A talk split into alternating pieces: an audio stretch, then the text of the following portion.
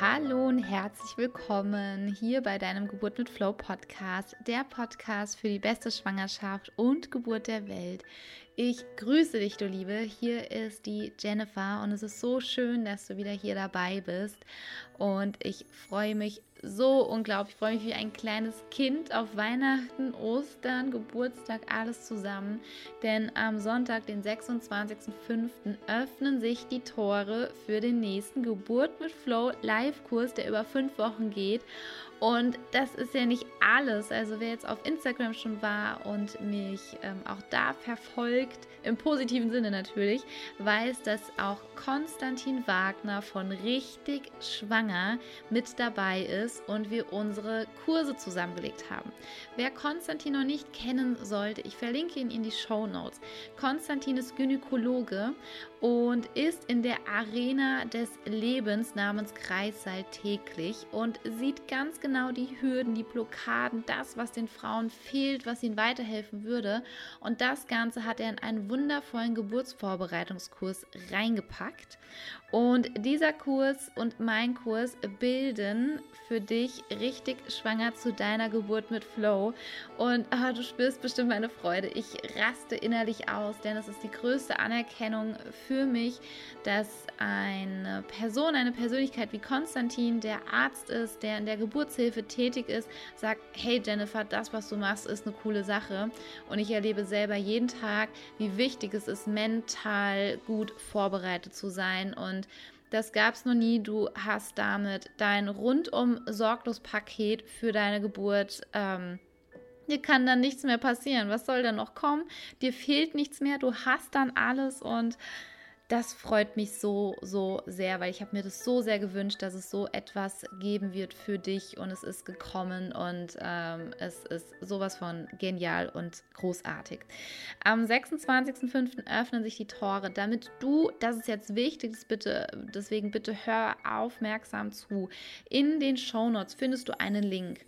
Da kannst du dich eintragen, damit du die Informationen als Erste bekommst, denn es wird auch wie beim letzten Mal für die schnell entschlossenen unter euch, die jetzt schon wissen, ich bin definitiv dabei, komme was wolle. Für diese guten, schnellen Entscheidungen, die möchte ich gerne ehren und da wird es wieder ein Special geben. Letztes Mal gab es für die ersten zehn Anmeldungen noch ein 1 zu 1 Coaching. Vielleicht wird es etwas ähnliches geben, das verrate ich noch nicht. Alle Informationen zu dem Kurs, zum Ablauf, zum Preis wird es am Sonntag geben. Es gibt diesmal tolle, wundervolle Neuerungen und freu dich drauf. Es wird so schön.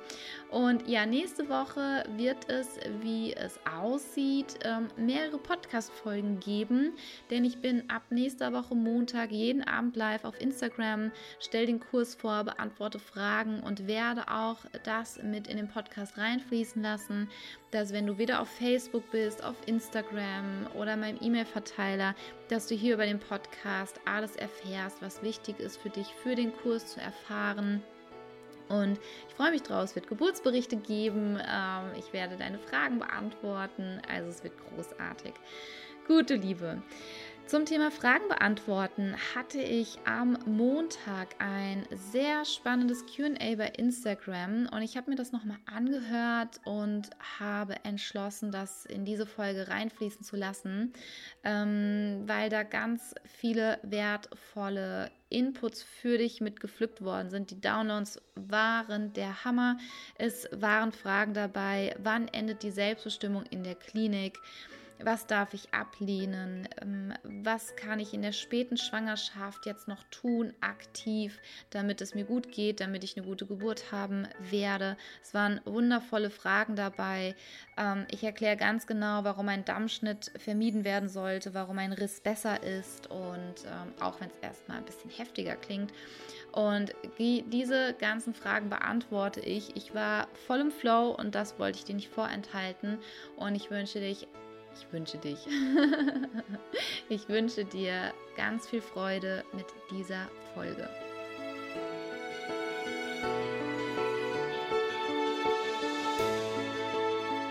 Ich bin ähm, zwei, drei Minuten später, ich war noch beim Friseur. Ja, habe ich extra für heute Abend hübsch gemacht. Nee, das wäre gelogen. Ich hatte heute einfach den Termin und äh, ja. Ähm, wenn ihr wollt, ihr könnt mal schauen. Ähm, genau, gebt mir nochmal bitte Rückmeldung. Könnt ihr mich gut hören? Das wäre mir ganz wichtig, dass ihr mich gut hören könnt und sehen, denke ich auch. Und was sehr cool ist, ist, ihr habt unten so ein Kästchen mit einem Fragezeichen drin. Und wenn ihr da draufklickt, könnt ihr eure Fragen direkt hier reinschalten und dann kann ich die nämlich hochpinnen.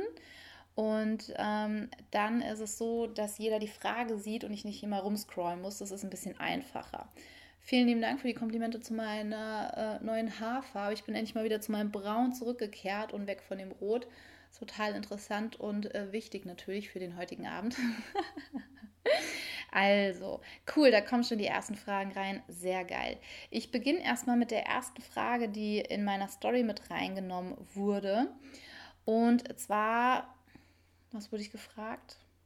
Ach genau, bis wann ist eine ähm, Klinikgeburt überhaupt noch selbstbestimmt? Das fand ich eine sehr spannende Frage und auf die ich gerne so meine Meinung zu sagen möchte. Ähm, gebt mir auch gerne, schreibt gerne in die Kommentare rein, bis wohin ist für euch eine Klinikgeburt selbstbestimmt, wann endet die Selbstbestimmung, wo fängt sie vielleicht an. Und ich denke, das ist genau so dieses Thema, was so wichtig ist, ja. Denn Selbstbestimmung bedeutet ja zum einen erstmal für mich die Definition ist, dass ich zu jedem Zeitpunkt selber ähm, selber eben entscheide, was passiert mit mir, mit meinem Körper. Und das ist für mich Selbstbestimmung. Ja, wie kann ich wann, wo irgendwie über mich selber bestimmen und fühle mich eben nicht fremdbestimmt. Für viele ist es ein bisschen leichter, sich zu, zu, zu überlegen, ähm, was will ich denn nicht? Und oft ist es eine Fremdbestimmung, weil wir die ganz, ganz oft schon erlebt haben, schon oft in der Kindheit, dass uns gesagt wurde, wir sollen X oder Y machen und ähm, dann mussten wir es machen, hatten keine andere Wahl. Und dann kommt oft dieses Gefühl von, Ohnmacht oder von Hilflosigkeit. Und ähm, das ist so das, was ich persönlich finde, was das Wichtigste ist, dass du genau dieses Gefühl bei deiner Geburt eben nicht hast. Dass du das Gefühl hast, du musstest etwas machen, du wurdest zu etwas gedrängt, wo innerlich dein System komplett Nein nicht gerufen, sondern geschrien hat und wo du irgendwann ein Gefühl von hattest, ich lasse es über mich ergehen. Und das klingt jetzt echt krass, aber es, es ist auch ganz bewusst das Aber. Es klingt krass, nur gleichzeitig berichten das natürlich auch die Frauen, dass dieses Gefühl teilweise gleichkommt von einer traumatischen Geburt, die einer Vergewaltigung ähnlich sein könnten. Ich weiß, das ist jetzt echt krass, nur gleichzeitig, es ist ein sehr intimer Moment, ja. Und ich möchte das halt auch nicht irgendwie ähm, nicht aussprechen, wenn ich das Gefühl habe, ich möchte das aussprechen, das muss raus, damit du das auch einfach verstehen kannst, wie was für ein Schatz diese Geburt ist und wie verletzlich auch dieser Schatz ist. Weil wenn du während der Geburt das Gefühl hast, es, es wurde etwas mit dir gemacht, etwas, du hast etwas über dich ergehen lassen, du bist mental raus, ja, ähm, hast dich vielleicht wie abgespalten von deinem Körper und hast alles abgeschalten an Gefühlen, was, was möglich ist, und dadurch entstehen dann oft diese Traumata, weil diese, diese Gefühle nicht durchlebt worden sind. Das ist gestoppt und es ist wie, wie, wie, ähm, ja, als wäre was angehalten worden. Und es kann halt eben sein, dass du das immer und immer wieder durchlebst, ja, bis du diese Gefühle einmal durchgelebt äh, hast, weil sonst bist du in diesem ständigen Loop eben drin. Und deswegen ist, finde ich, die, die Frage total wichtig, wo fängt Selbstbestimmung an und vor allem, wo endet sie? Und ich würde behaupten, dass die Selbstbestimmung nie enden muss, das bestimmst du. Ähm, wo Selbstbestimmung endet, für mich persönlich ist, wenn du zu gedrängt wirst, ähm, unter Druck oder Angst zu etwas gebracht wirst, was du nicht möchtest. Das ist für mich, wo ähm, ich sage, wenn du da deine Selbstbestimmung abgibst, und das ist nämlich, finde ich, ganz wichtig, du entscheidest darüber.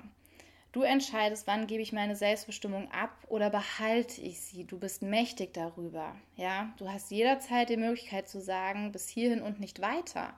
Und dann ist so der Hintergrund, deswegen, ähm, ich versuche mich kurz zu halten, nur ich finde diese Frage, die, die geht sehr tief, ja, weil wann hast du für dich erlebt, wann warst du wirklich selbstbestimmt in deinem Leben? Oder was bringt dich dazu, Dinge zu tun, die du eigentlich nicht willst? Und das ist oft ein Thema des Selbstwerts, der Selbstliebe, dass du das Gefühl hast, du musst etwas tun, was du eigentlich nicht willst, damit sich der andere nicht verletzt fühlt, damit ähm, der andere auch vielleicht dich gern hat, ja, damit ähm, jemand auch sagt, okay, das hast du gut gemacht, das hast du richtig gemacht, weil wir das halt irgendwie gewohnt sind und kennen. Und wenn du das zum Beispiel nicht vor der Geburt löst, dann kann dir das natürlich auch auf die, auf die Füße fallen. Und Deswegen kann ich die Frage für mich beantworten, dass ich sage, Selbstbestimmung hört für mich persönlich da auf, wo du etwas tust, was du nicht willst und etwas über dich ergehen lässt. Und das ist auch dein freier Wille. Du entscheidest ja, wann, wann klinke ich mich aus oder bleibe ich da drin, weil dieser Preis, der ist zu hoch, wenn ich mich jetzt ausklinke. Und du kannst komplett eine Klinikgeburt definitiv selbstbestimmt erleben. Da, die Vorbereitung macht es da auch, das Mindset macht es aus und wie bist du aufgestellt, ja? Wie hast du auch dein Geburtsteam vorbereitet? Wissen die wirklich, was du willst, was du nicht willst? Und das ist ganz oft ein Thema der Kommunikation und du schaust, okay, hey, ich habe die Wünsche, könnt ihr das realisieren? Habt ihr einen Rahmen, in dem ihr das mir realisieren und möglich machen könnt? Wenn da ein Nein kommt, wunderbar, dann weißt du, das ist nicht deine Zehnerklinik. Ich gehe weiter, weil es gibt sie. Da darfst du wirklich drauf vertrauen. Es gibt deinen Zehner Geburtsort, wo du, was weiß ich, alles dir ermöglichen kannst. So, jetzt, uh, hier sind ein paar Fragen einge, eingeflattert. So, ich gucke mal nach. So. Genau, ach cool, sehr gut. Ihr habt hier auch, genau, bis wohin, ah, sehr gut, ihr habt hier die nochmal reingestellt. Deswegen hätte ich ja nochmal das äh, hier mit reinnehmen können. Also, hier ist einmal die Frage, hast du ein paar Tipps für Meditation und Yoga nach der Geburt? Das ist auch eine sehr coole Frage, weil ähm, in, meinem Kur, in meinem Kopf ähm, schon Wochenbett im Flow oder mit Flow ähm, am Manifestieren ist sozusagen. Oder ähm, was hatte eine geschrieben? Das fand ich auch total süß. Die hat geschrieben für ähm, nach der Geburt im Flow, nach der Geburt mit Flow. Das fand ich auch cool. Also es ist tatsächlich schon in meinem Kopf. Ich möchte gerne ganz speziell Meditation machen für nach der Geburt, dass zum Beispiel du deinen Körper unterstützt, ja, auch mit Visualisierungen, dass sich deine Gebärmutter wieder wunderbar zurückbilden kann, dass du gut aus der Geburt auch ankommst, jetzt in deinem Mama-Sein, dass man wie so ein kleines Ritual machen könnte. Also da sind ganz, ganz, ganz viele Ideen und ich möchte das auch dieses Jahr definitiv umsetzen können.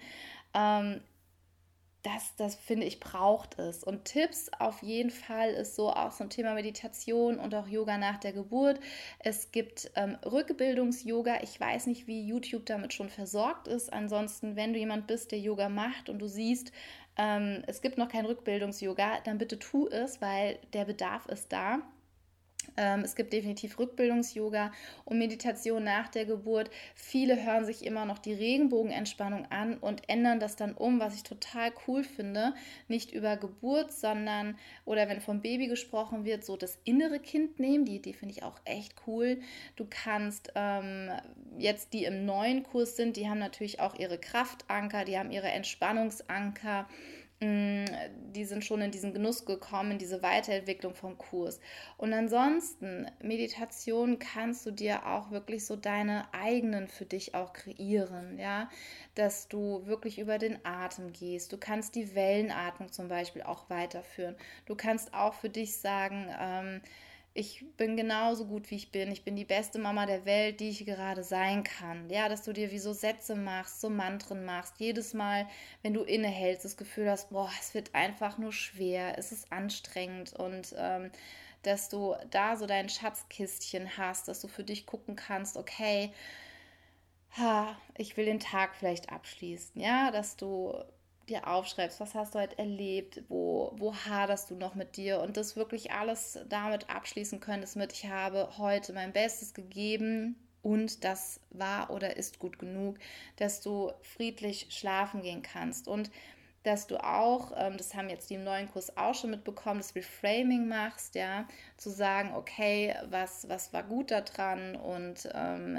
wie, wie kann ich das für mich gut wandeln und mh, mm, raus aus dieser Anstrengungsspirale halt auch gehen.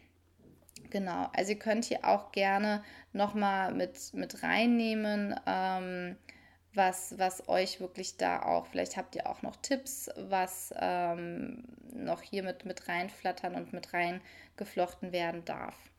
Genau, ansonsten gehen wir mal zur nächsten. Genau, von der Caro habe ich schon beantwortet, von der Klinikgeburt. So, so, so, so. Okay. Genau, da war jetzt noch eine Frage. Auch die anderen Fragen, denke ich, ähm, ähm, ist irgendwie jetzt nicht so, wo ich sage, okay, das sind jetzt ernst gemeinte Fragen hier zum Thema Geburt. Ähm, deswegen muss ich die nicht reinnehmen. Ähm, die Christine fragt, kann ich deinen bisherigen Online-Kurs mit dem neuen Paketkurs dann koppeln? Ja, liebe Christine, die Möglichkeit wird es geben. Es wird die Möglichkeit geben, ein Upgrade zu bekommen. Es ist ein kleiner Unterschied zwischen denen, die die Aufnahme haben oder die, die wirklich live beim Geburt mit Flow-Kurs im März schon mit dabei waren.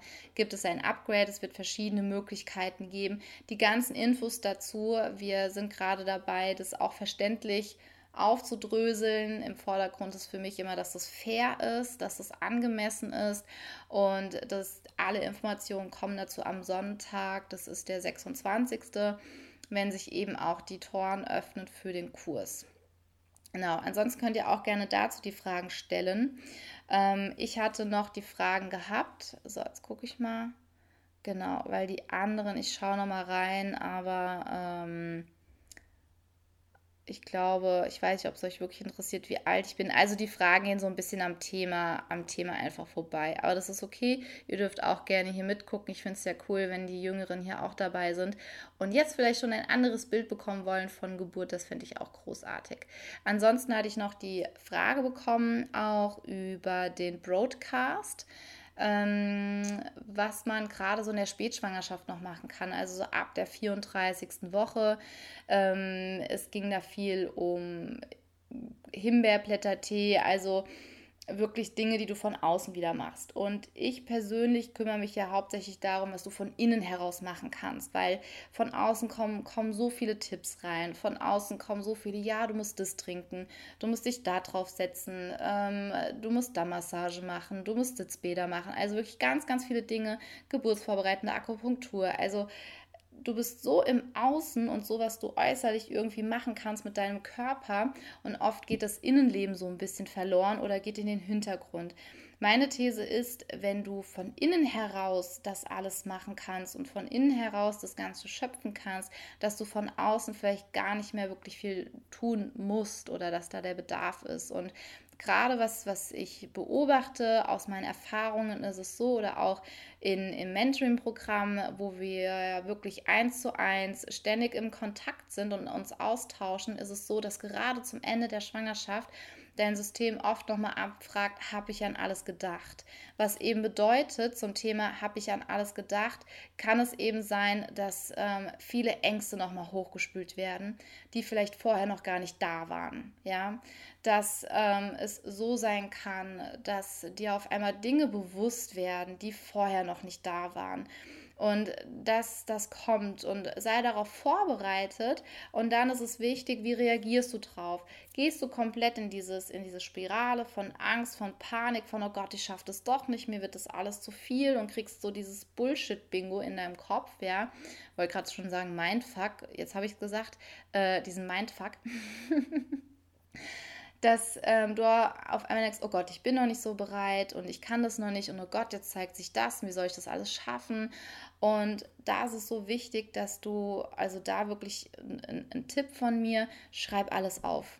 Schreib alles auf, was für Ängste auf einmal hochgespült werden, ähm, was für Befürchtungen, was für Unsicherheiten. Auch dieses Gefühl, wenn du sagst, oh, ich habe das Gefühl, ich schaffe das nicht. Ja, wie soll ich das denn schaffen? Und es ist vollkommen in Ordnung, dass gerade zu dieser späten Zeit nochmal Zweifel hochkommen Wenn du gut vorbereitet bist und früh genug in die, in die Umsetzung gegangen bist, in die Handlung gegangen bist und hast dich vorbereitet und dann hast du da schon das Tool und das Werkzeug, dass du da schnell wieder für dich Frieden findest und genau weißt, ah, okay, da ist es, das System checkt gerade, haben wir an alles gedacht. Ich finde persönlich, das ist vergleichbar mit, wenn du eine Geburtstagsfeier planst oder wer von euch verheiratet ist, eine Hochzeit plant. Du gehst dann nochmal alles durch. Habe ich an alles gedacht? Ist die Gästeliste vollständig? Ist das Catering gesichert? Ist die Deko da? Sind die Blumen da? Bub, bub, bub, bub, bub. Und dann stellst du dir vielleicht die Fragen, oh Gott, was ist, wenn der Caterer vergisst zu liefern? Oh mein Gott, was wäre dann? Und wir spielen diese Eventualitäten und Szenarien durch und die machen es total kirre und verunsichern uns. Und da hilft es total, für dich einen Plan B bereitzuhalten. Sprich, bei der Hochzeit, was ist, wenn der Caterer vergisst zu liefern? Wie könnte ich das vielleicht verhindern? Okay, ich könnte den morgens anrufen und ihn daran erinnern. Bumm. Dann hast du, und das ist jetzt wichtig, dann hast du deine 90% zu 100% erfüllt und hast deine 90% zu 100% auch in der Hand. Was ich damit meine, die vielleicht das noch nicht gehört haben, meine These ist, dass 90% der Geburt in deinem Kopf stattfindet und die anderen 10% sind eben das Leben. Doch du hast das Gefühl, du hast deine 90% zu 100% erfüllt, was bedeutet, wenn diese 10% wirken, sprich der Caterer liefert, obwohl du angerufen hast, trotzdem nicht, weil er es vergisst, weil es einfach ein Depp ist, ja, dann hättest du daran nichts ändern können. Gleichzeitig ist es cool, wenn du dafür einen Plan B hast. Von wegen, gut, dann bestellen wir halt alle Pizza. Mein Gott, dann ist es so. Ja, du bist vorbereitet und es wirft dich nicht komplett aus der Bahn. Und genau so kannst du dich auf die Geburt vorbereiten. Und glaub mir, es ist so, so ein Unterschied, wenn du dieses Gefühl hast, ich habe alles getan, was ich hätte tun können, um mich darauf vorzubereiten. Und das finde ich ist noch ähm, sehr, sehr wichtig. So, jetzt gucke ich nochmal, ob noch. Ähm, hier die Fragen, was hier noch mit reingeflattert ist. So. Genau. Ah, genau, sehr gut. Danke, Paula, dass du deine Frage reinstellst. Hast du oder Frauen aus deinem Kurs Erfahrung mit Geburtshäusern im Vergleich zum Krankenhaus? Das ist eine sehr coole Frage. Also, wenn hier eine Mama mit dabei ist, die beide Erfahrungen gemacht hat, gerne mal hier rein. Ich persönlich war mit der Mia im Geburtshaus gewesen. Und ähm, ich erinnere mich auch an deine Frage, liebe Paula. Also ich kann dich da gerne einmal mit, mit rein, also mit, mit in diese Geburtshauswelt ähm, nehmen. Ähm, für mich war es sehr hilfreich, bei dem Infogespräch da zu sein, um aufgeklärt zu sein. Und bei uns in Frankfurt ist es so, dass sie eine Verlegungsrate haben von 30 Prozent. Diese Verlegungsrate von 30 Prozent ist, ähm, ich glaube, zu 95 Prozent Geburtsstillstand gewesen. So, für mich, ne, ich war ja vorbereitet und habe gedacht gehabt, hey cool, ich weiß ja, warum entsteht ein Geburtsstillstand. Und wie kann ich das vermeiden? Wie kann ich dem entgegenwirken? Und was kann ich überhaupt tun, dass äh, ich gar nicht erst in diese Situation, in diese Lage komme? Und das hat mir ganz, ganz viel Sicherheit gegeben. Denn du kannst dich darauf verlassen, liebe Paula, dass dem Geburtshaus mit dir kein Risiko eingehen. Und das ist der Vorteil, der große Vorteil von einem Geburtshaus, dass die Hebamme vom Beginn der Geburt bis zum Ende da ist. Das bedeutet, sie kann den kompletten Geburtsverlauf mitverfolgen und ganz, ganz anders bewerten und einschätzen, wie wenn du keine 1 zu 1 Betreuung hast was oft in der Klinik der Fall ist, es sei denn, du hast eine Beleghebamme zum Beispiel, dann ist es so, dass ähm, bei Schichtwechsel oder wenn du eben keine Beleghebamme hast, dass die nur wirklich Momentaufnahmen von einer Geburt erleben und mitbekommen und eine Falschinterpretation gut möglich ist und oft leider auch getroffen wird aufgrund dessen, dass nicht der komplette Geburtsverlauf einfach da ist. Es ist ein Beispiel, wo man das sich besser nachvollziehen kann. Du bist irgendwie spazieren und erlebst zum Beispiel, dass eine Mama ihr Kind total anschnauzt, ja. Und du denkst dir, mein Gott, was ist denn das für eine Mutter? So, das ist eine Momentaufnahme. Wenn du sie jetzt über den ganzen Tag äh, begleitet hättest, hättest du gesehen, sie hat schon erstens mega schlecht geschlafen. Vielleicht ist ihrem Mann irgendwas passiert, ja. Und du siehst einfach, wie es dieser Frau überhaupt nicht gut geht. Vielleicht ist sie noch krank, ja. War die ganze Zeit total einfühlsam mit ihrem Kind. Das Kind merkt, der Mama geht es nicht gut. und ähm, verhält sich, wie sich eben Kinder verhalten, wenn sie merken, etwas ist im Ungleichgewicht und irgendwann kann sie einfach nicht mehr und rastet in dem Moment aus. Danach geht sie nach Hause, es tut ihr unendlich leid, entschuldigt sich bei ihrem Kind und ist alles wieder gut und du nimmst diese Momentaufnahme mit und sagst, stell dir vor, ich habe diese Mama gesehen, die hat sie ihr Kind so angeschnauzt und steigerst dich da vollkommen rein. Und wenn du das auf die Geburt transportieren kannst, wird dir sehr schnell klar, wie wichtig eine 1 zu 1 Betreuung ist, weil du die komplette Geschichte miterlebst. Ja, du kannst es viel besser einschätzen. Ähm, und da geht keine Hebamme gerade in einem Geburtshaus kein Risiko mit dir ein. Die können während des Geburtsverlaufs schon sehr, sehr gut einschätzen, ähm, wird es hier was oder ist eine Verlegung notwendig. Die gehen kein Risiko mit dir ein. Und in der Regel ist es so, dass eine Geburt, die auch gerade wenn eine Schwangerschaft gesund verlaufen ist, eine Geburt einen ganz normalen Verlauf hat, dass es nicht eintritt, dass auf einmal dieser krasse Umschlag kommt, ja. Das kündigt sich bereits an, dass zum Beispiel die Herztöne ähm, auffällig sind, ja. Dass es mit der Geburt nicht so, so fließend ist, dass es da oft stockt oder es dir nicht gut geht. Also es gibt ganz, ganz viele Anzeichen dafür, dass vielleicht eine Geburt Unterstützung braucht, ja, in Form auch von medizinischer Unterstützung. Also da sind die sehr, sehr gut aufgestellt. Und das ist so, ich habe keine persönliche Erfahrung im Vergleich zum Krankenhaus persönlich. Gleichzeitig war ich, wie ich selber schwanger war, bei der Geburt meiner Nichte dabei und die war in der Klinik. Und was ich beobachtet hatte, ist, dass das Thema Zeit in der Klinik ein großes Thema ist. Sobald du nicht in diesen zeitlichen Ablauf reinpasst oder ähm, du mehr Zeit für deine Geburt brauchst, wie, wie vielleicht der Durchschnitt, ja, ähm, und die wenigsten sind einfach der Durchschnitt, dann ähm, ist es oft so, dass du dir oft, also meine Schwester, wir mussten uns oft die Zeit einfordern mit, können wir noch warten, was ist, wenn wir noch warten? Und wir können so weitermachen. Und da ist wirklich so dieser Zeitplan, weil ab dem Zeitpunkt, in der du Klinik bist, bist du registriert und dann läuft im Prinzip die Uhr, ja. Und wenn du nicht nach dem durchschnittlichen Fortschritt bist, einer durchschnittlichen verlaufenden Geburt, ähm, ist, bist du schon mal so ein bisschen mehr im Fokus, ja, je nachdem. Auch Ne, nicht alle über den Kamm scheren, Ausnahmen bestätigen die Regel. Nur das ist so die Erfahrung, die Berichte, die ich mitgenommen habe. Im Geburtshaus ist, ist diese Zeit, ist dieser Raum, ähm, ist kein Druck, weil die einen ganz, ganz anderen Rahmen haben. Die Hebamme betreut nur dich. In der Klinik sind es vier bis fünf Geburten, die einer Hebamme zugemutet werden. Und das ist wirklich so die, diese, diese ähm, krassen Unterschiede. Es ist natürlich auch so, dass zur Intervention schneller gegriffen werden, weil sie eben verfügbar sind. Und ähm, das ist vielleicht auch, das war auch mit so ein bisschen meine Bedenken, weil im Geburtshaus gibt es zum Beispiel keine PDA, weil dazu braucht es einen Anästhesisten, den gibt es da nicht. Und dachte, oh Mist, was ist, wenn ich eine brauche? Ja. Und wie ich dann auch verstanden hatte, hey, ich weiß jetzt, warum Schmerzen entstehen. Und auch die Hebammen können mit, mit pflanzlichen Mitteln und auch mit leichteren Dingen, ähm, die sind ja auch gut ausgestattet, was Schmerztherapie angeht, können die mich sehr, sehr gut unterstützen. Und irgendwie hatte ich von vornherein das Gefühl, ich packe das ohne. Gleichzeitig war ich auch offen dafür, ja. Okay. Ansonsten schreibt die äh, Josie, das kommt auf das Krankenhaus an, war über 24 Stunden im Kreissaal, aber hatte nie das Gefühl, Zeitdruck zu haben. Ja, danke. Also sieht man auch, Ausnahmen bestätigen die Regel. Gleichzeitig ist es so, das, was mir zugetragen worden ist an, an Klinikgeburten, an ähm, wirklich ähm, Geburtsberichten aus der Klinik, gerade wenn die Frauen halt nicht so vorbereitet waren und wussten, dass sie da auch nicht als Patient sind, sondern als werdende Mama oder als Eltern und auch sagen können, hey, das, das möchte ich gar nicht, ja, weil viele mit Klinik halt auch verbinden, sie sind jetzt äh, ein Notfall und sie müssen einfach, sie wissen nicht, was passiert da, sie haben gebrochenes Bein und natürlich kenne ich mich jetzt nicht mit gebrochenem Bein aus, also wird der Arzt schon wissen, was zu tun ist.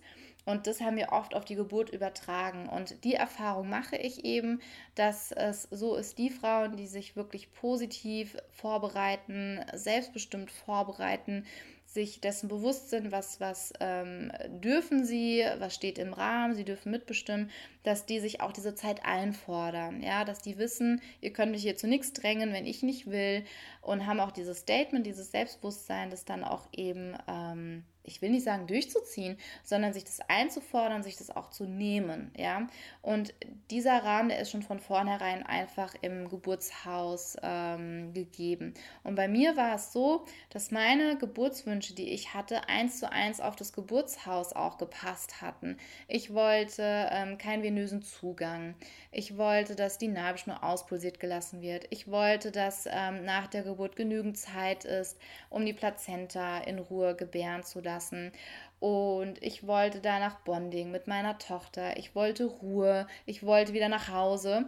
Und meine ganzen Wünsche für die Geburt haben einfach komplett mit dem Geburtshaus resoniert und hatten die höchste ähm, Übereinstimmung. Und das ist dann wieder das Individuelle. Ich wusste, okay, wenn ich in eine Klinik muss, die passen auf mich auf, die können es gut einschätzen und dann kann auch schnell gehandelt werden. Die Klinik ist, also im Geburtshaus in Frankfurt, keine was weiß ich, ich glaube, das sind 500 Meter, ja, also ähm, sehr schnell da. Teilweise ähm, bist du da schneller versorgt, vielleicht als bis der Arzt dann da hochgehuscht ist, je nachdem, wo er ist. Also deswegen hatte ich überhaupt keine Angst. Ähm, und das ist so wichtig, ja, dass du all das, was dir Angst macht, hinterfragst und guckst, okay, wie hoch ist tatsächlich das Risiko, wie oft passiert es, warum passiert es, dass du dir die Information holst und wirklich aufgeklärt bist. So, liebe Paula, ich freue mich, wenn ich dir das ausreichend, was heißt ausreichend, also wenn ich dir das beantwortet habe und deine Frage beantwortet ist, ja. Die, die Entscheidung kann dir keiner abnehmen. Geh ins Geburtshaus oder in die Klinik. Ich persönlich würde empfehlen, sei offen für beides, ähm, hab bei in beiden deinen Platz und schau dann einfach, wie sich dein Gefühl entwickelt, ähm, weil das kann wirklich sich dann auch einfach verändern, ja. Die Sari schreibt, ich kann auch nur von der Klinikgeburt sprechen und wir hatten auch keinen Zeitdruck und auch die Geburt sehr selbstbestimmt. Ich würde diese Dinge auf jeden Fall vorher mit der Klinik besprechen, genau. Und die Sari, die ist zum Beispiel auch bei mir im Kurs gewesen oder hat den Online-Kurs gemacht. Ich weiß es, nee, warte mal, du warst bei mir im Kurs, Sari, oder? Jetzt hilf mir mal auf die Sprünge. Ich weiß es nicht mehr. Es, ähm, ich weiß es tatsächlich nicht mehr. Schreib es mir gerne mal rein, liebe Sari. Und da merkst du wirklich diesen Unterschied, war eine Frau vorbereitet oder nicht. Deswegen sage ich auch eingangs, eine selbstbestimmte Geburt in der Klinik ist selbstverständlich möglich. Mit das Fundament für mich persönlich aus der Erfahrung ist die Vorbereitung. Ja, okay. Dann schaue ich hier nochmal. So, so, so, so. So, jetzt gucke ich nochmal. Nee, das sind wirklich ähm, Fragen, die ich hier. So, die Lisanne hat noch eine Frage. Ähm, alle anderen, ihr könnt gerne hier noch andere, mit allen anderen meine ich werdende Mamas oder schon Mamas. Ähm, alle anderen haben sich schon ausgetobt in den Fragen und nein, ich werde sie nicht beantworten. Ich werde alle Fragen beantworten, die sich um Geburt drehen, um ähm, Mama werden, um Mama sein und ähm, gleichzeitig könnt ihr gerne die Energie reinstecken und hier weiterhin äh, die Fragen reinhauen. Die Lisanne sagt, hab gerade so eine Mama im Kurs, kannst du noch mal Tipps geben für Nach-ET und Druck von Frauenarzt und Klinik wegen, ich glaube, Einleitung heißt es, glaube ich, ne? Ja, ja. Ach, guck, sie an. Die, genau, Sarina, ja, natürlich. Also Sarina war im September, ja, ja, ja, ja, natürlich, in Frankfurt, gell? Ja, stimmt. So, die Lisanne, ich denke mal, du meintest wegen der Einleitung, ja. Also es ist tatsächlich so, ähm, dass da viel Druck gemacht wird. Und ich höre das leider wirklich zu oft. Und mich frustriert es auch manchmal in dem Sinn, wo ich sage, mein Gott, warum werden denn den Frauen so ein Druck gemacht? Ja. Und ähm, wie kann ich mich jetzt davor schützen, ist oft die Frage. Erstmal ist es, finde ich, ganz wichtig zu verstehen, wie lange darfst du schwanger sein. Und eine Schwangerschaft kann 42 Wochen lang andauern. Und erst ab der 42. Woche plus einen Tag wird von einer Übertragung gesprochen. Eine Einleitung ist eben immer ein, ein Eingriff von außen. Ähm, es bringt oft eine Beschleunigung, weil da spielt auch wieder das Thema Zeit ein Thema. Und oft ist es so, dass ab ET plus 3 oder spätestens ET plus 7 eingeleitet wird, damit das Kind innerhalb von 40 Wochen geboren worden ist, ja. Wer sich das mal ausgedacht hat, ihr Lieben, ich kann es euch nicht beantworten, ja. Ich, ich kann es euch nicht beantworten. Es gibt wunderbare Einleitungsmöglichkeiten auf natürlichem Wege, ja. Ähm, und erstmal nicht die Chemiekeule zu nehmen. Und ich habe, ich kriege auch wirklich ganz oft Nachrichten, die da heißen, ja, ich bin jetzt ET plus 5. Die Ärzte haben gesagt gehabt, ich habe noch Zeit bis ET plus 10, dann wird eingeleitet.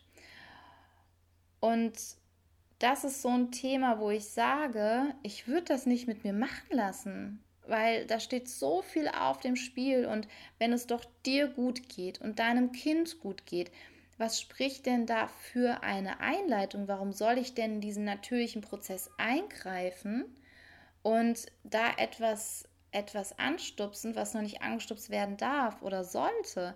Denn wer löst denn die Geburt aus? Und das ist dein Baby. Und so nehme ich doch meinem Baby erstens ähm, wirklich wichtige Entwicklungszeit ich fange an, in die Selbstbestimmung deines Babys hineinzugreifen, weil das Geburtsdatum, finde ich persönlich, ist nicht nur ein Geburtsdatum, sondern es ist ja ein Datum, was sich ein Leben lang begleitet.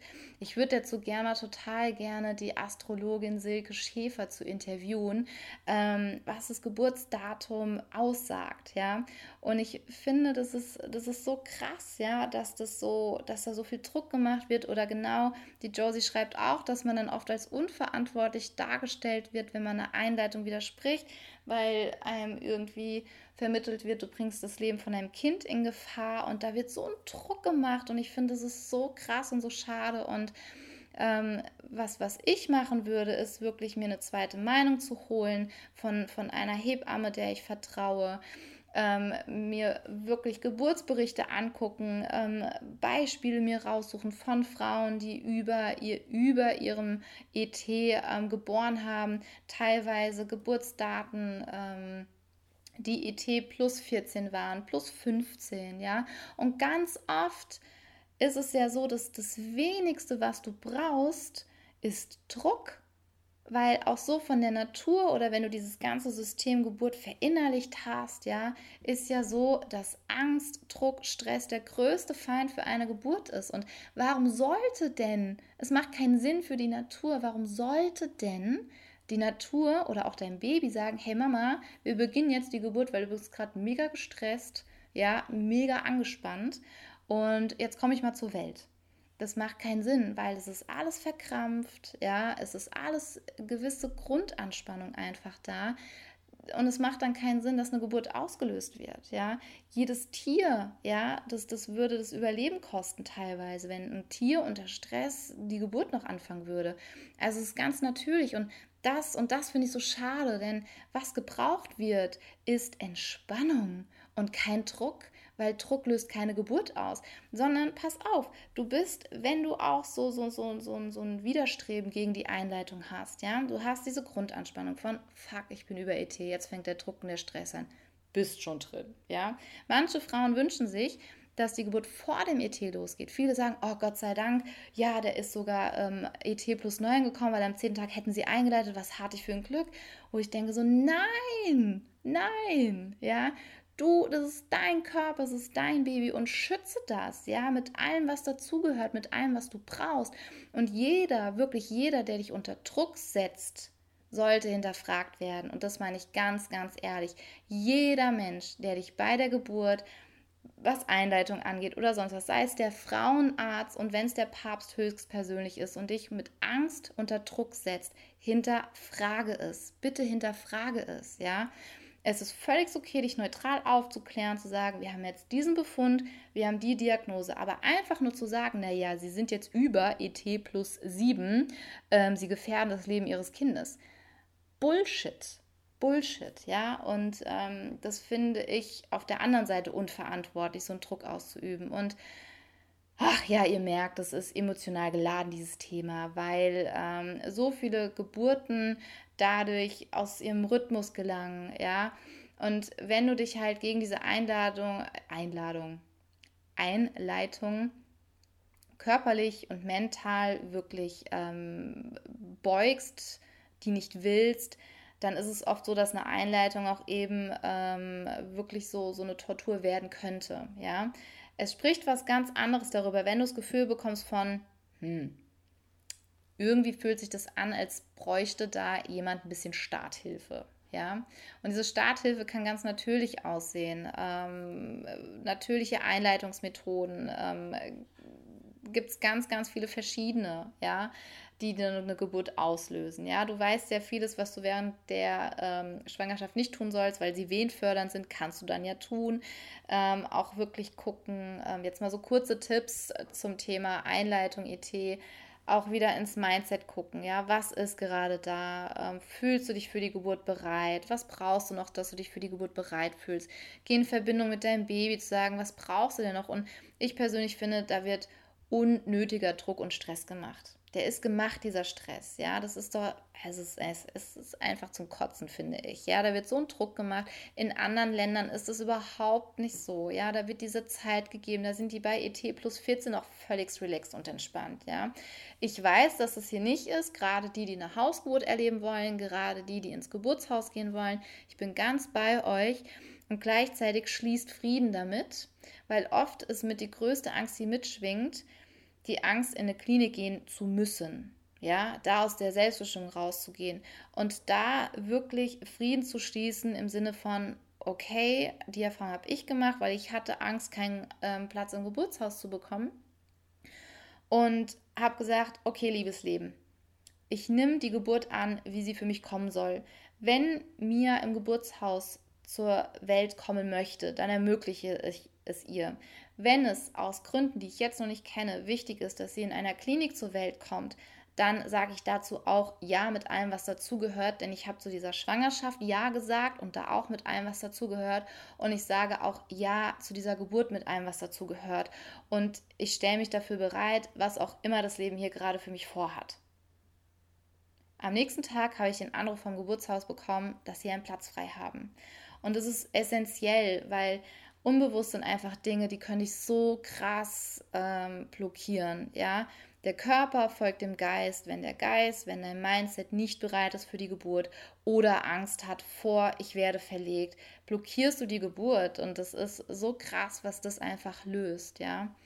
So, ich ähm, kann mir mal jemand die Uhrzeit sagen? Ich bin gerade so in meinem Flow drin und ähm, ich liebe das, weil ET ist so ein wichtiges Thema, darüber zu sein und geh in diese Kraft, diese Selbstermächtigung rein. Du bist kein Opfer und lass dich nicht auszählen, lass es doch nicht mit dir machen, weil es geht um das Geburtsdatum von deinem Baby. Und es ist wichtig für dein Baby, kommt es jetzt am 15. Mai oder am 20. Ja, willst ein Stier sein oder willst ein Zwilling sein? Ja, also da, ach, ne? Da spielt so viel. 21.11 Uhr, Dankeschön. Ich finde persönlich, da steht so, so viel, das irgendwie, ja, ne, wenn man sich so 360 Grad dreht, was dieses kleine bisschen alles für Auswirkungen haben kann. Und ähm, hinterfrag es einfach, ja, und mach das so, dass du dich nicht zu etwas gedrängt fühlst, ja, und nicht denkst, oh Mist, äh, morgen werde ich eingeleitet, ich habe keine Wahl. Du hast eine Wahl. Du hast eine Wahl, ja. Und wenn du dich für eine Einleitung entscheidest, das ist ja alles vollkommen in Ordnung. Ähm, nur für dich ist es so wichtig, dass du Ja zu dieser Einleitung sagst mit allem, was dazugehört dann sperrst du dich dagegen nicht mehr. Denn es gibt auch Einleitungen, die wunderbar geklappt haben, wo es nur einen kleinen Stupser gebraucht hatte. Ja?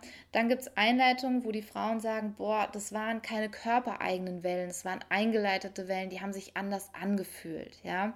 Und gleichzeitig, der Mind ist so, so stark, unterschätze das nicht. Du kannst mental jederzeit wirklich switchen und jederzeit wirklich auch dazu Ja sagen. So, jetzt gucke ich nochmal, was hier reingekommen ist. So, gucken wir mal. Das haben wir. So. Ich weiß gar nicht, ob man die hier löschen kann. Ich muss die als immer hier ähm, durchgehen. Aber gut. Ah, hier. Die Josie. Kann ich den Standardwehenzugang im Krankenhaus verweigern? Weißt du das? Ja, ja, danke für die Frage. Und das ist genauso wieder was. Viele denken dann, ähm, ja, aber ich muss das ja machen. Nein, du musst nichts, du musst nichts. Ja, was du, wo ich sage, musst oder mehr darfst und es genießen. Also es ist ja kein Müssen, es ist dein Kind zur Welt bringen. Und du musst nichts, du musst nichts, ja. Ähm, es ist wichtig, dass du das vorher abklärst und auch in, in dem Aufnahmegespräch auch sagst, hey, ich möchte keinen venösen Zugang haben, ist es für euch okay? Und ich unterschreibe euch gerne hier im Vorhinein noch alles. Du äh, musst es einfach unterschreiben, du wirst über die Risiken aufgeklärt und so weiter und so fort, ja. Und ähm, also meine Schwester hatte bei beiden Geburten keinen venösen Zugang. Ja, also du darfst es ablehnen. Es wird standardmäßig gemacht, weil es muss ein Arzt dabei sein, der den legt. Und ähm, das ist, ja, guck mal hier, die Josie schreibt, danke, das war so ein Kraus für mich beim ersten Kind. Das ist auch zu gucken, entscheide für dich, was brauchst du. Es gibt Frauen, die sagen, doch, ich möchte diesen venösen Zugang, ich fühle mich damit sicher da Hintergrundwissen, es ist die ganze Zeit ein Schmerzpunkt, der getriggert wird, der anfängt Adrenalin auszuschütten, weil du hast einen Fremdkörper in dir, was der Körper natürlich schnallt, ja? Und der Körper reagiert darauf genauso wie auf eine andere Wunde, ja? Und wenn dir das auch noch wehtut, dann bist du ein bisschen im Stress und dann musst du gucken, dass du umso mehr deine Endorphine ähm, dazu bringst, dass sie ausgeschüttet werden ja, dass du noch mehr in deinen Flow reinkommst, ja, um das ausgleichen zu können, ja, weil manchmal ist zum Beispiel dieser kleine venöse Zugang ähm, schon so ein Stressauslöser, ähm, dass deine Geburt langsam voranschreitet oder blockieren könnte oder was weiß ich noch passieren könnte, ja. Ähm, Im Geburtshaus gibt es das nicht, gibt es keinen venösen Zugang und ähm, du darfst ihn ablehnen. Du darfst alles ablehnen, ja, es sei denn, da auch kleine Randnotiz und ich denke, das ist für alle nachvollziehbar, selbstverständlich, es sei denn, ähm, es ist wirklich gerade ein lebensbedrohter Zustand, weil natürlich auch die Ärzte, die Hebammen in dieser Verantwortung sind, ja, dass sie dann auch handeln müssen. Nur das sind wirklich ganz, ganz vereinzelte, ähm, wo wirklich ein Notfall auftritt, weil dann ist für nichts mehr Zeit. Ja, dann wird ein Notkaiserschnitt gemacht und ähm, das Ding ist gegessen, so ungefähr. Ja, also vielen, vielen lieben Dank für die Frage. Und das ist auch wieder so ein Zeichen dafür, ähm, wo ich sage, wach auf, geh in diese Selbstermächtigung, weil es wird teilweise gar nicht hinterfragt. Es wird einfach so über sich, ähm, ja, wie soll man das sagen, einfach so angenommen, dass das schon richtig ist und gar nicht hinterfragt, weil das, was ich zu Eingangs gesagt habe, viele, ich gehe in ein, weil wann gehst du in ein Krankenhaus? Du gehst in, oder warum gehen Menschen in ein Krankenhaus? Die wenigsten, weil sie ihr Kind dort zur Welt bekommen, sondern die meisten, weil sie wirklich etwas haben, was medizinisch versorgt werden muss und Medikamente brauchen und Dinge an ihnen kaputt sind, ja, von denen sie keine Ahnung haben. Und natürlich gibst du dich dann vertrauensvoll in die Hände der Ärzte. Nur bei einer Geburt, nochmal, du bist nicht dort als Patientin, als kranker Mensch, sondern du bist da als ich glaube, du warst nur niemals so in deiner Kraft, ja, weil du dieses Kind zur Welt bringen wirst. Du hast einen ganz anderen State, eine ganz andere Haltung. Du gehst da nicht hin als Patientin, sondern als Mama, als Papa, als Eltern. Ja, das ist was ganz, ganz anderes, ein ganz anderer State und das ist wichtig für die Klinikgeburt zu verinnerlichen. So, dann gucke ich mal, ob hier noch was flupp reingegangen ist.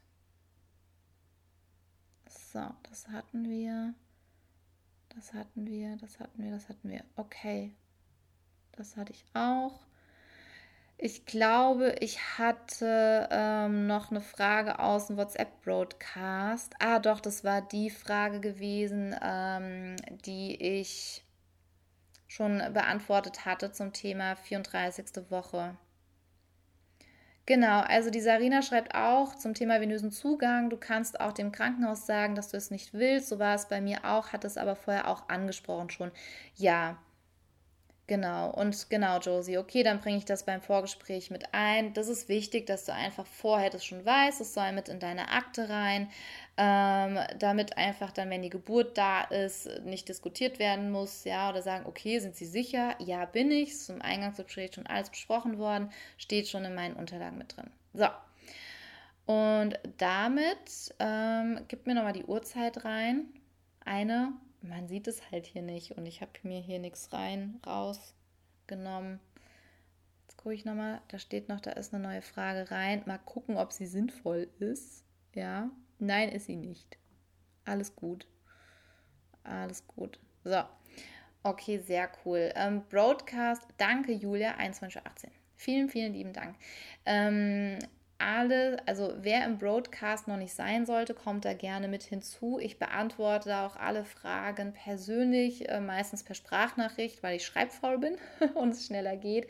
Es dauert halt ein bisschen, ja. Es sind jetzt, boah, es sind 700, ich meine 730. Ich glaube, ja, also es sind wirklich wundervoll viele Frauen in diesem tollen Broadcast drin.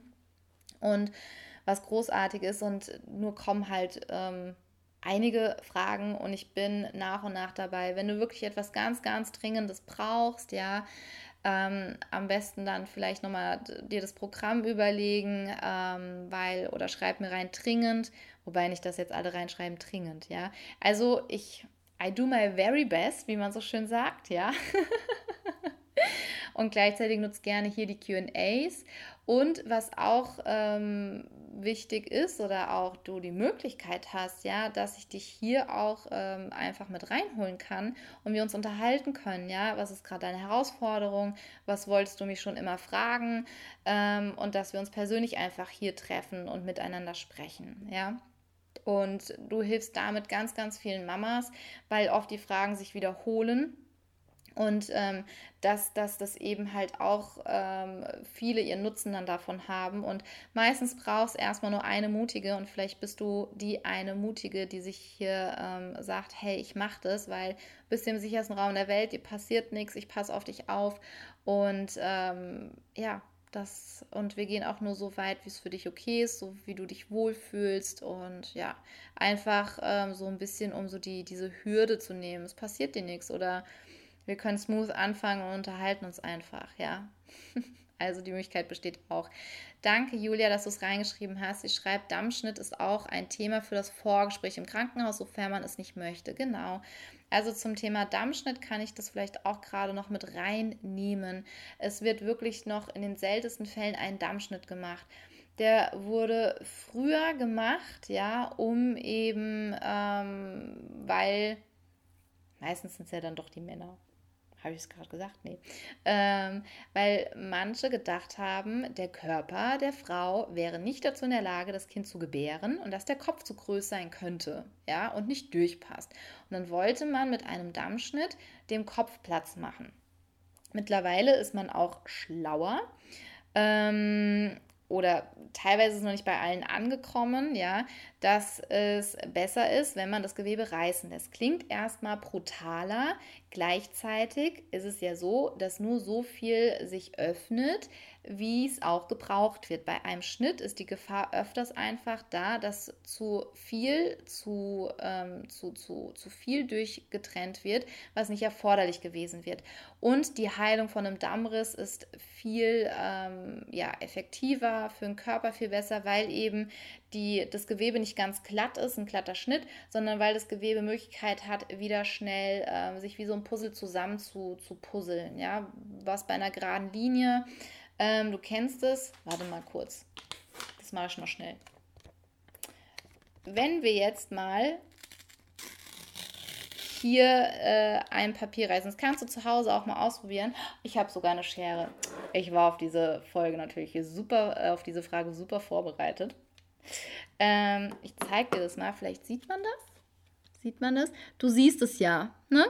Dass da so ein bisschen Überlappung ist. So, wenn du das jetzt wieder zusammenklebst, ist das gar kein Problem, ja, weil du hast Fläche, wo du den Kleber auftragen kannst, du hast Fläche, wo das eben dann, die Julia lacht kaputt, ähm, wo sich eben, ja, wo du Kleber auftragen kannst. Im, im, beim Körper ist es das Gewebe, das Gewebe kann Anschluss finden. So, wenn du jetzt das durchschneidest, sieht man das? Siehst du den Unterschied? Ich glaube, man kann es erkennen. Ne? Das ist ja sehr, sehr glatt. So, hier ist keine Klebefläche. Also du wirst mir, denke ich, zustimmen, wenn ich sage, das hier ist viel einfacher mit Kleber wieder zu kleben, ja, als das hier. Da brauchst du ja Tesafilm, dass das zusammenhält, ja. Und so ist es bei einem Dammriss auch. Ich denke, das ist ganz, ganz cool erklärt. Kannst auch zu Hause dir mal angucken, ja. Ähm, QAs sind jeden Montagabend um 20.30 Uhr. Danke, liebe Josie. Und das ähm, werde ich weitermachen. Wir werden es auch wechseln. Letzte Woche war mein Mann hier im QA, ähm, wie es eben passt, macht. Ähm, und das liebe ich dann so die Mischung, weil ich bin nicht eine, die jeden Montag hier sitzen kann um 20.30 Uhr und babbeln kann könnte ich schon, nur ich brauche diese, diese Flexibilität. Ich bin halt ein zyklischer Mensch und ich gucke, wie ich das mit Social Media nun irgendwie verbinden kann, diese zyklischen äh, Formen. Und da kommt mein Mann nämlich mit ins Spiel, der wie letzte Woche ähm, dann hier QA gemacht hat oder wir werden zusammen QA machen und das wirklich so ein bisschen variieren lassen. Und da freue ich mich sehr drauf, ja. Und genau, ansonsten, was fällt mir noch ein? Ähm, die, die sich vielleicht noch nicht registriert haben für die ganzen Informationen für den Kurs vom Konstantin und von mir, es ist einfach noch so geil. Ich kann es jetzt aussprechen, ja. Konstantin von Richtig Schwanger ist Gynäkologe und äh, wir machen unseren Kurs jetzt zusammen und am Sonntag öffnen sich die Tore und äh, das ist einfach grandios. Und wenn du eben die Erste sein willst, die erfahren möchte, ähm, was ist alles im Kurs enthalten, was für Pakete gibt es, ähm, es gibt diesmal die Möglichkeit, dass alle das gedruckte Workbook bekommen mit einem schönen Armband, mit tollen ähm, kleinen Kärtchen, die der Partner direkt mit in die Klinik nehmen kann. Also es wird so ein kleines Welcome-Paket geben und oh, ich sehe es hier schon, ich zeige es noch nicht, weil ich raste hier aus. Ähm, also es wird mega cool werden und wenn du damit die Erste sein willst, die alle Infos bekommt und sicher gehen möchtest, dass du irgendwie den Startschutz nicht, den Startschuss nicht verpasst, weil ich kenne ja das ist lieb gemeint, das Schwangerenhirn. Ja, man ist so, äh, wo ist was? Ja. Ähm, liebevoll gemeint. Ich war ja selber drin und weiß, wie es ist, dann ähm, schau doch mal in meiner Bio, da ist ein Link, da kannst du schon einfach dich eintragen und kriegst dann einfach als erstes die Info, wann es losgeht. Ähm, es wird auch für die, die sich als erstes wieder anmelden, wieder ähm, eine kleine Überraschung geben, ja, für die, die sich schnell und gut entscheiden können und dann verpasst du das einfach nicht. Genau. Ansonsten habe ich bestimmt wieder irgendwas vergessen. Das ist immer so, wenn ich dann drei Minuten später denke ich mir so, ach, das wollte ich noch sagen ist dann so, dann wiederhole ich es irgendwann anders. Ähm, ja, und damit sind wir beim Ende von unserem QA. Und ich schicke euch ganz, ganz liebe Grüße. Finde es großartig, dass ihr mit, ihr mit dabei seid. Ähm, schaut ansonsten gerne, wenn du dich weiter mit dem Thema beschäftigen möchtest. Ähm, schau gerne einfach mal in meinem Feed ähm, mit den Geburtsvideos dir an. Ähm, in, in mein, mein Link, ähm, in meinem Feed ist ein Link. Da gibt es den kostenfreien Minikurs. Da findest du den Podcast. Ähm, jetzt die Eintragung für den Kurs mit dem Konstantin und mir. Also da wirst wirst du wirklich auch fündig werden, ja, wenn du was suchst. Ansonsten schreib mir gern auch eine DM. Auch da gucke ich, dass ich ähm, wirklich da äh, relativ ja, zeitnah auch antworten kann. Deswegen halt auch die QAs, weil ich kriege mittlerweile wirklich viele Fragen, ähm, wo ich nicht immer gleich darauf reagieren oder antworten kann. Ja? Ähm, wenn du definitiv, und das ist wichtig, schreib mir da auf jeden Fall eine DM, wirklich dich ganz, ganz intensiv auf deine Geburt vorbereiten möchtest. Sei es, du hattest ein traumatisches Erlebnis, sei es, du kennst dich selber ja am besten, weißt, boah, ich habe das Gefühl, da ist noch irgendwas Unbewusstes in mir, ich komme nicht dran, dann ist das Mentoring-Programm auch sehr interessant für dich. Und da schreib mir bitte eine DM und dann sehen wir weiter. Also, ihr Lieben, ich schicke dir einen Herzensgruß. Lieben Dank, dass du hier mit dabei warst und einen wunderschönen Abend. So, du Liebe, ich freue mich sehr, wenn dir die Folge gefallen hat. Sei doch so nett. Ich habe echt keine schöne ähm, Bewertung auf iTunes bekommen. Ich werde da mal eine andere Folge zu aufnehmen und meinen Senf dazu geben. Und ich würde mich total freuen, wenn, wie bei den positiven Affirmationen, das auf einen negativen Gedanken zur Geburt, in diesem Fall eine negative Bewertung, braucht es ja ungefähr drei bis fünf, bis die für mich gefühlt wieder ausgeglichen ist. Deswegen sei doch so lieb, lass mir eine positive Bewertung da, deine fünf Sterne, damit der Podcast auch wieder ja das bekommt, was ihm gerecht wird. Und das ist ähm, keine, nicht so ein Kommentar. Ich weiß manchmal nicht, was in den Köpfen, in den Leuten ähm, so los ist, dass sie die Energie aufbringen, die Zeit und ja. was soll's. Ich freue mich total, wenn du mm, ja, mich da ein bisschen unterstützt und mir liebe Worte dalässt und nicht mir, sondern dem Podcast. Ja, es geht ja da nicht um mich, es geht hier um diesen Podcast, dass du den Podcast auch ehrst, dass du wenn er dir schon weitergeholfen hat, dass du ihm das sagst und da freut er sich ganz besonders, denn du kennst es ja auch. Das ist wie ein kleines Kind, was gesagt bekommen wird, ey, du bist blöd und der fühlt sich gerade echt ein bisschen ja, der ist ein bisschen traurig und braucht ein bisschen Aufmunterung. Und da freue ich mich, wenn du mir dabei hilfst, den Podcast Geburt mit Flora ein bisschen wieder zum Leuchten zu bringen mit deinen ganz lieben Worten. Und vielleicht hast du auch ein tolles Geschenk in Form von fünf Sternen, die liebt er ganz besonders. Ich schicke dir einen Herzensgruß, deine Jennifer von Geburt mit Flow.